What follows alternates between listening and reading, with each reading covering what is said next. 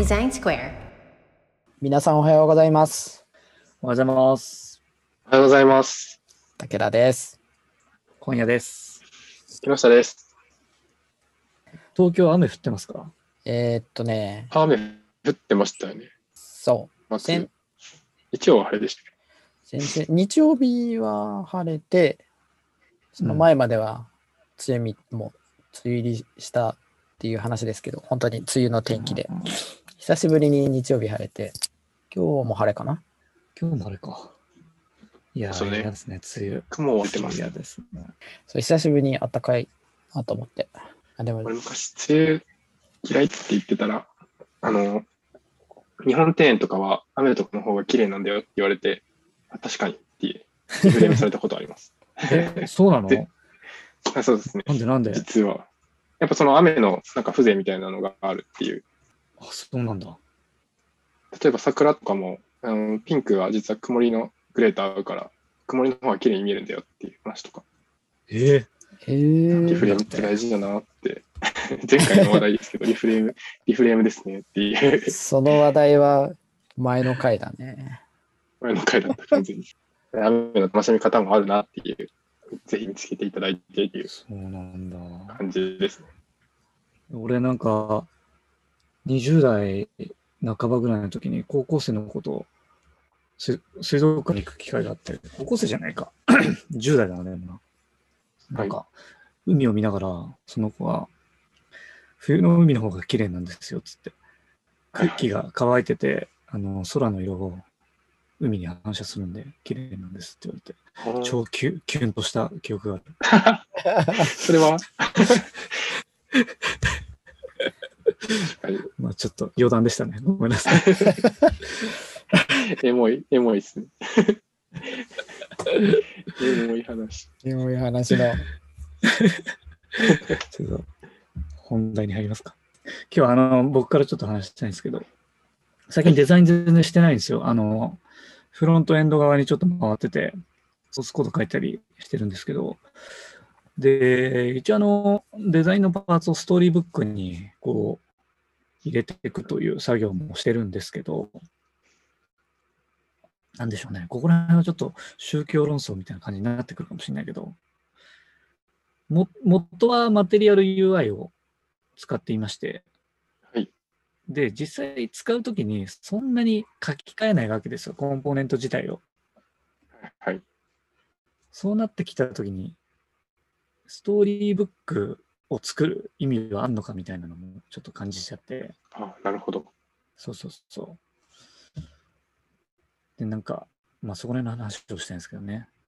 まあ最近デザインシステムだなんだってあるじゃないですか。はい。はい。それからじゃないですか。はい。ありますね。いや、あるんですけど、もう世の中のオープンソースと一緒で、実際もうね、マテリアルデザインで作ってくれちゃってる上に、それを実装できるマテリアル UI とかもでき出ちゃってるので、はい。なんか自社で作る意味合いとか、これなんか前も同じようなこと話した気がするな。とかなんかね、考えちゃったりするんですけど、VBOX とかは、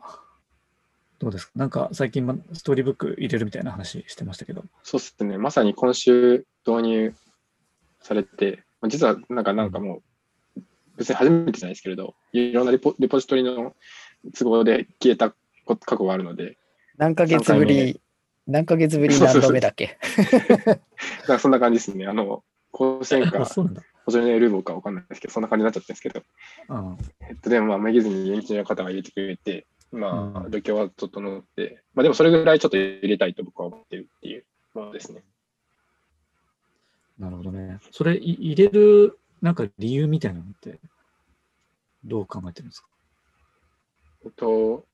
一つは、あの、うん。完全に同意できるところは、マテリアルデザインに乗っかるで、ああいう強いフレームワークがベースになっているというところは一緒で、一緒なんですけれど、えっと、マテリアルデザイン自体は、すごいプレーンというか、もうものすごく誰でも使えるようになっているので、っていうのは逆に言うと、個別最適はもちろんされてない状態なので、えっと、自分たちのサービスで使うっていうことを考えたときに、ちょっとその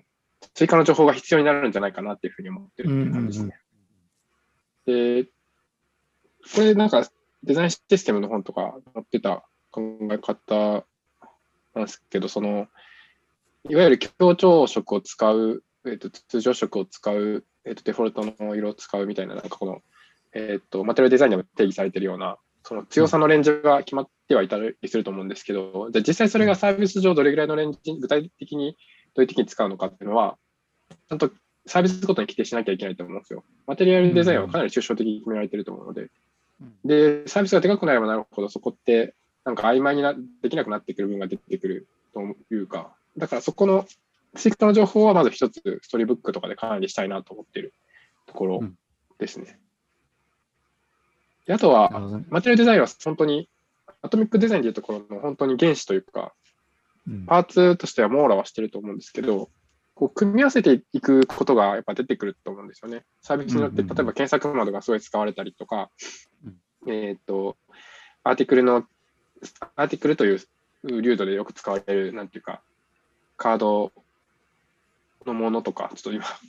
そういう言い方、変変な言い方ですけど、まあそういうパーツの集め方っていうのが特徴出てくると思うんですけど、そういうちょっと少し複雑なコンポーネントっていうのは、もちろんマテリアルデザインではちょっと事例としか出てなくて、うんうんうん、でそれってサービスごとに無数に発生してくると思うんで、そこはそのサービスごとに、えっと、よく使われるものをコンポーネントとしてまとめておく、で共通化していくみたいな話は大事かなと思っていて、それは結構ストーリーブックを導入するとできないことないですけど、した方がまあ、マテリアルデザインの拡張じゃないですけど、コンポーネント拡張するみたいなイメージで、そこをどんどんコレクション作っていくみたいなのは、なんか結構デザイン的にはやった方がいいかなと思ってるっていう感じですね。なるほどね。まあ、確かにね、おっしゃる通りですね。あの、この、なんていうかな、説明書みたいなものって結構重要だと思う。まあ、説明書、説明書って言っちゃっていいかな。例えば、マテリアル UI を使ってる場合は、マテリアル UI のサイトを見とけば、あれが、まあ、説明書になってるわけじゃないですか。はい。で、ストーリーブックを使ったときに、まあ、それはインストールしていけばいいのか、エンジニアに。あの、まあ、今、キノピーが言ったのはすごくわかりやすくて、えっ、ー、と、もともとマテリアルデザインが用意しているものを組み合わせて作った個別のものってことですね。VBOX 個別のもの。そうですね。それをストーリーブックスで、あストーリーブックで、えー、担保すると、用意するという感じですよね。はい、そうですね。うん。で、この場は、このコンポーネントは VBOX 独自のものなんで、エンジニアさんはこっちを見てください。それ以外に関しては、別にマテリアル以外見てキャッチアップしてくださいみたいな。そうですね。そうっすね。運用方法としては。そうですね。うん。まあ、そうですね。マテリアル UI が、基本、マテリアルデザインとマテリアル UI がベースになっているっていう話で、うん、で、まあ、最終的には、なんかそこに多分行き着くよって話はする前提で、うん、って感じですね。それ以外のこういう追加されたものは、こういうふうに拡張されてますだったり、これは、この辺は VBOX の独自のものですっていうふうに言ったりっていうのが、できてることが結構重要かなっていうイメージでした。なるほど。あとは、その、コンポーネント設計になるのかもしれないですけれど、やっぱ共通化しやすいのって依存してないパーツなんで、物事に。うん。うん、例えば、えーと、給食者の検索窓っていうコンポーネントと、何かを検索するコンポあの検索窓っていうふうになってくると、何かを検索するっていう方が使い回しは聞きやすいと思うんですよ。うん。うんうん、給食者ってところに依存しないんで、それはだから、タグだったりスケールの検索っていうところにも使い回せるよなっていうふうになってるので、でなんかまあ基本的にデザインのパスでそういう方向性にこうまとめていくことが大事なのかなと思ってるので、まあ、割とそれがなんか可視化されて見やすいし、うん、みんなにそういう思想をインストールしやすくなるのかなみたいなのは、ちょっとサブというか追加で期待しているところっていう感じですね。ああ、なるほどね。ああそ、そこまで考えたことなかったな。確かにそうですね。僕は割と最近、その思想的にアトミックデザインって結構関心の分離、結局関心の分離っていうところに行くのかなと思ってるんで、うん。えっと、よよりちょっとデザインっていうか、ビジュアル的な部分を担保するものなのか、そうのん個別に最適化されているものなのかっていうところが、こう、いい感じにこう、個別最適なのか、共通化されているものなのかっていう、二元論じゃないですけれど、どっちの方に寄っていってるのかみたいなところで、ジャッジできるんじゃないかなと思ってるので、なんかそれが多分アトミ、えっ、と、ストーリーブック上に表現していけるんじゃないかっていうのを思ってたりしますね。それからなんか、あうんアトミックデザインでいうところの分子と原子と、えーっと、有機体とかの境目になっていくっていうふうに考えてます。うんうんうんそな結構なるほどってなるようなコンポーネントの設計になっていくような気がしてるんですよね。なんかそうすると、みんななんか結構納得感を持ってデザインのパーツを実装できるというか、うん。うん議論がしやすくなるんじゃないかなって妄想してます。ね。そうすると結構、ね、そうですね。コンポーネントをどこから作っていくかみたいなので、悩む時が結構あったりするので、あの、まあ、アトミックデザインでいうところの、まあ、原子、分子、生体みたいなのあるじゃないですか。はいはい。ありあのます。生体、生体ぐらいから作っとくのがいいのかなって今ぼんやり思ってたんですけど。ああ、僕はもう完全に下からですね、コンポーネントの原子と分子からだけでも全然意味があると思ってるんですけど、有機体はむずいんですよね、結構俺の中で。うーん。原子レベルだともう、なんかマテリアのサイト見たらあるじゃんみたいな。話もあるじゃないですか。あそうですね。まあ、ある意味だから、簡単だからそこからみたいなところあります。なので、ストーリーブック作ったら、実際見てみたら、マテリアル UI のリンクだけ載ってて、あ、これはもうそのまま使ってんのか、みたいなのが最初はあってもいいんじゃないかなって思ってたりします。はいはいはいはい。それから全部、マテリアルデザイン、アトミックデザインの方式にのっとると、実は表面的なパーツって全部アトミックデザインに集約されるんですよ、多分。それ以外は存在しなくなるというか、まあ当たり前ですけど、そうすると、まあ、もうこれ以外のものでで存在したら悪ですって言えるんで、逆に言うと、消していきましょうみたいな。うんちょっと極論ですけど、うん。なんかそういうとこから始めて、あとは全部すべてはこれの組みか組み合わせで作られてます。うんあの、検索窓がありますよね、みたいな。で、これは、うん検索窓っていうものがあったらこれを使ってくれていいです、みたいうんうんな。あの、検索窓っていうのはないと思うんですけど、その、マテリアルデザインには。一応、そうのテキストフィールドの拡張で書いてはあるんですけれど、定義は多分されてなくて、うんえっ、と、グリーンではそういう、グリーンとか UX ではそういう定義で検索窓って使いますとか、うんなんかその辺の、エンターで検索するのか、ボタンで検索するのかみたいな話とかも含めてうん定義していって、まあ基本的にはこれに共通していきますみたいな。そういうのがすごいなんか、スタイルガイドって見るとジャッジしやすいのかなっていう。なんか結構決まってくるじゃないですか、うん簡単に。うんうんただなんかそれが、で求職者なのか、なんとかなのかってやってくると、こうビジネスロジック入ってきて結構ジャッジしにくいと思うんですよね、コンポーネント設計って意味で言うと。うんうんそれは結構後でもいいのかなっていう気がしてますね。うんなるほどね。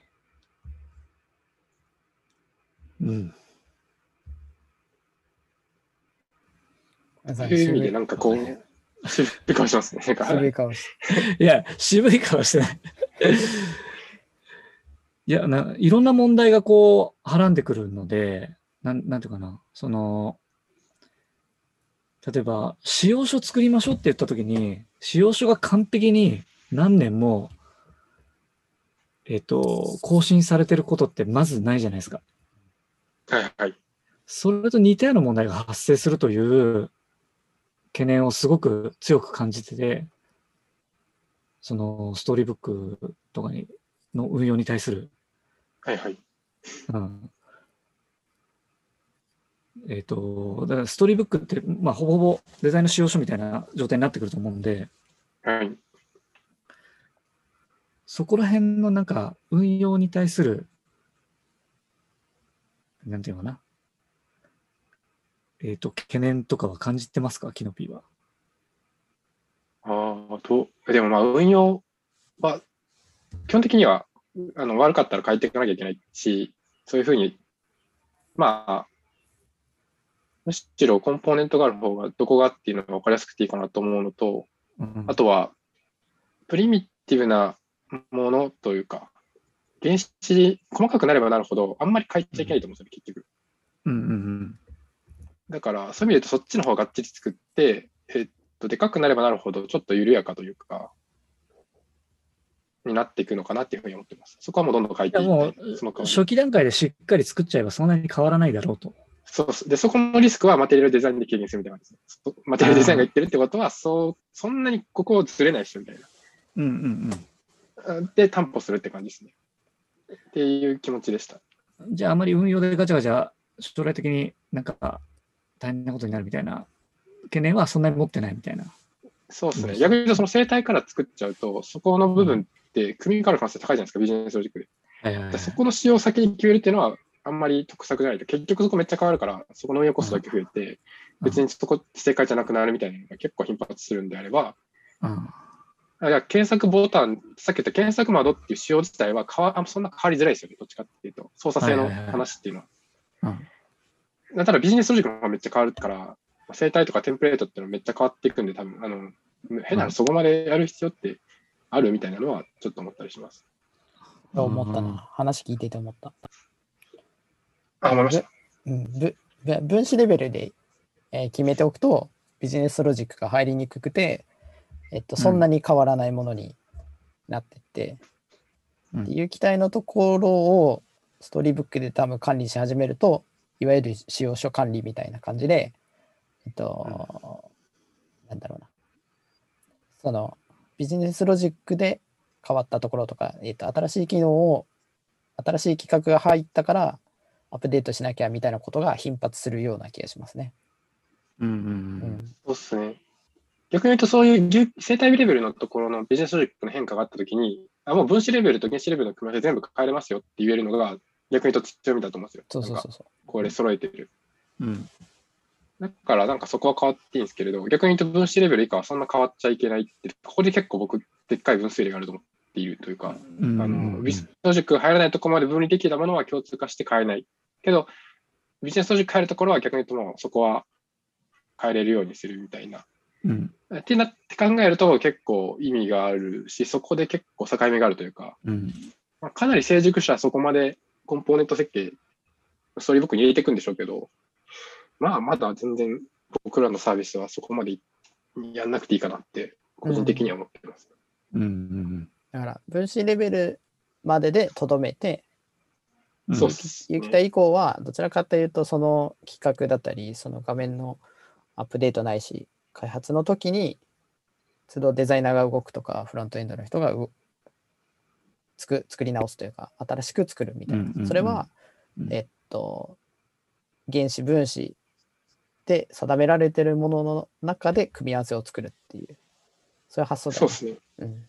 そうですね。で、これうまくやっていくとめちゃくちゃ、あの、言い方悪いですけど、支配的なデザイン作れると思ってて、ストーリーブックに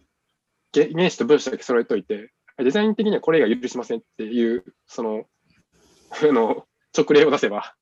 うん。あの、それ以外のも、じゃあ、これは全部これ、あの、置き換えてくださいっていうふうな、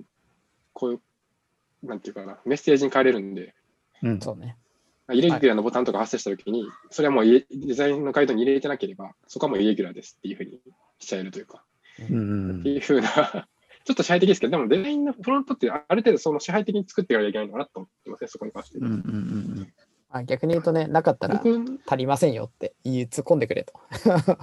あ、そうですね。で、そこで議論して、本当に足りてないのか、他のもので十分だから作ってないのか、どっちって話を、こう、するためになんか作るみたいなうんうんイメージですね。なるほどね。でも作るんだったら新しいの。それがもう、カオスを吹き出してるからっていう感じのイメージでした。もう十分ビジネスロジックでカオスなのに、スタイルもカオスになったら、サービス終わるよっていうのが僕の心の先です。ストーリーブックに対する。だからね、キノピの言ってるね、原子と分子だけ、えっと、管理して支配的にってなったら、えっと、究極は、えっと、何か新しい機能を開発しますってなった時に、デザイナーが動かなくても、えっと、物事が進むってことは起こり得るよね。あそうですね。UI デザイナーとしては究究極だと思いますね。UI デザイナーがうん UI デザインをしないっていう世界観にいけるよね。そうですね。うん。エンジニアがエンジニアリングしないっていうような感じにちょっと近いと思うんですけど、自分の仕事を減らすというか、ななんか UI っていう領域においては現在、うんまあ現在でもそこまでできるかなと思ってます。いろんなそのツールが揃ってるんで、うんうん考え方も成熟していってますし、えっと結構 UI デザイナーは仕事効率化っていう面が一つはあると思いますね。もちろんそれだけじゃないと思いますけど。うんちょっと勉強になりました。あの、ストーリーブックで管理することに対しての、ちょっと懐疑的なあの気持ちがあったので。でも、あので、もなんか、確かに、今話聞いてても意味合いは、あの、インプットできたんで、はい。やっていけそうでちょっす。と今なんか、今ここのメンバーが 2D 向きサービスの3人なので、もしかしたら 2C だともう少しそのいろいろあるのかなとは思いました。なんかあんま言い過ぎだなと思って、今日ちょっと。まあまあまあ、かなりあの機械的な話をした。僕らは 2B のデザイナーなんで、そういう立場からすると、そういう感じだね。うん、そうっすね。逆にね、2C のデザイナーの方はね、もしこれ聞いてたら、うん 同じだよ、違うよ、みたいなのはね、ぜひ教えてもらいたいですね。そうっいや、2C はちげえよ、みたたいな。すね違えよ。そうだよねお。前、反過激派かもしれないです。僕らが、そう、僕らが相当な過激派だ発言をしてるかもしれない。まあ、その辺ね、ちょっと教えてもらいたいですね。そうですね。はい。じゃあ今日はこんな感じで終わりにしたいと思います。はい。はい。では皆さん、さよなら。さよなら。さよなら。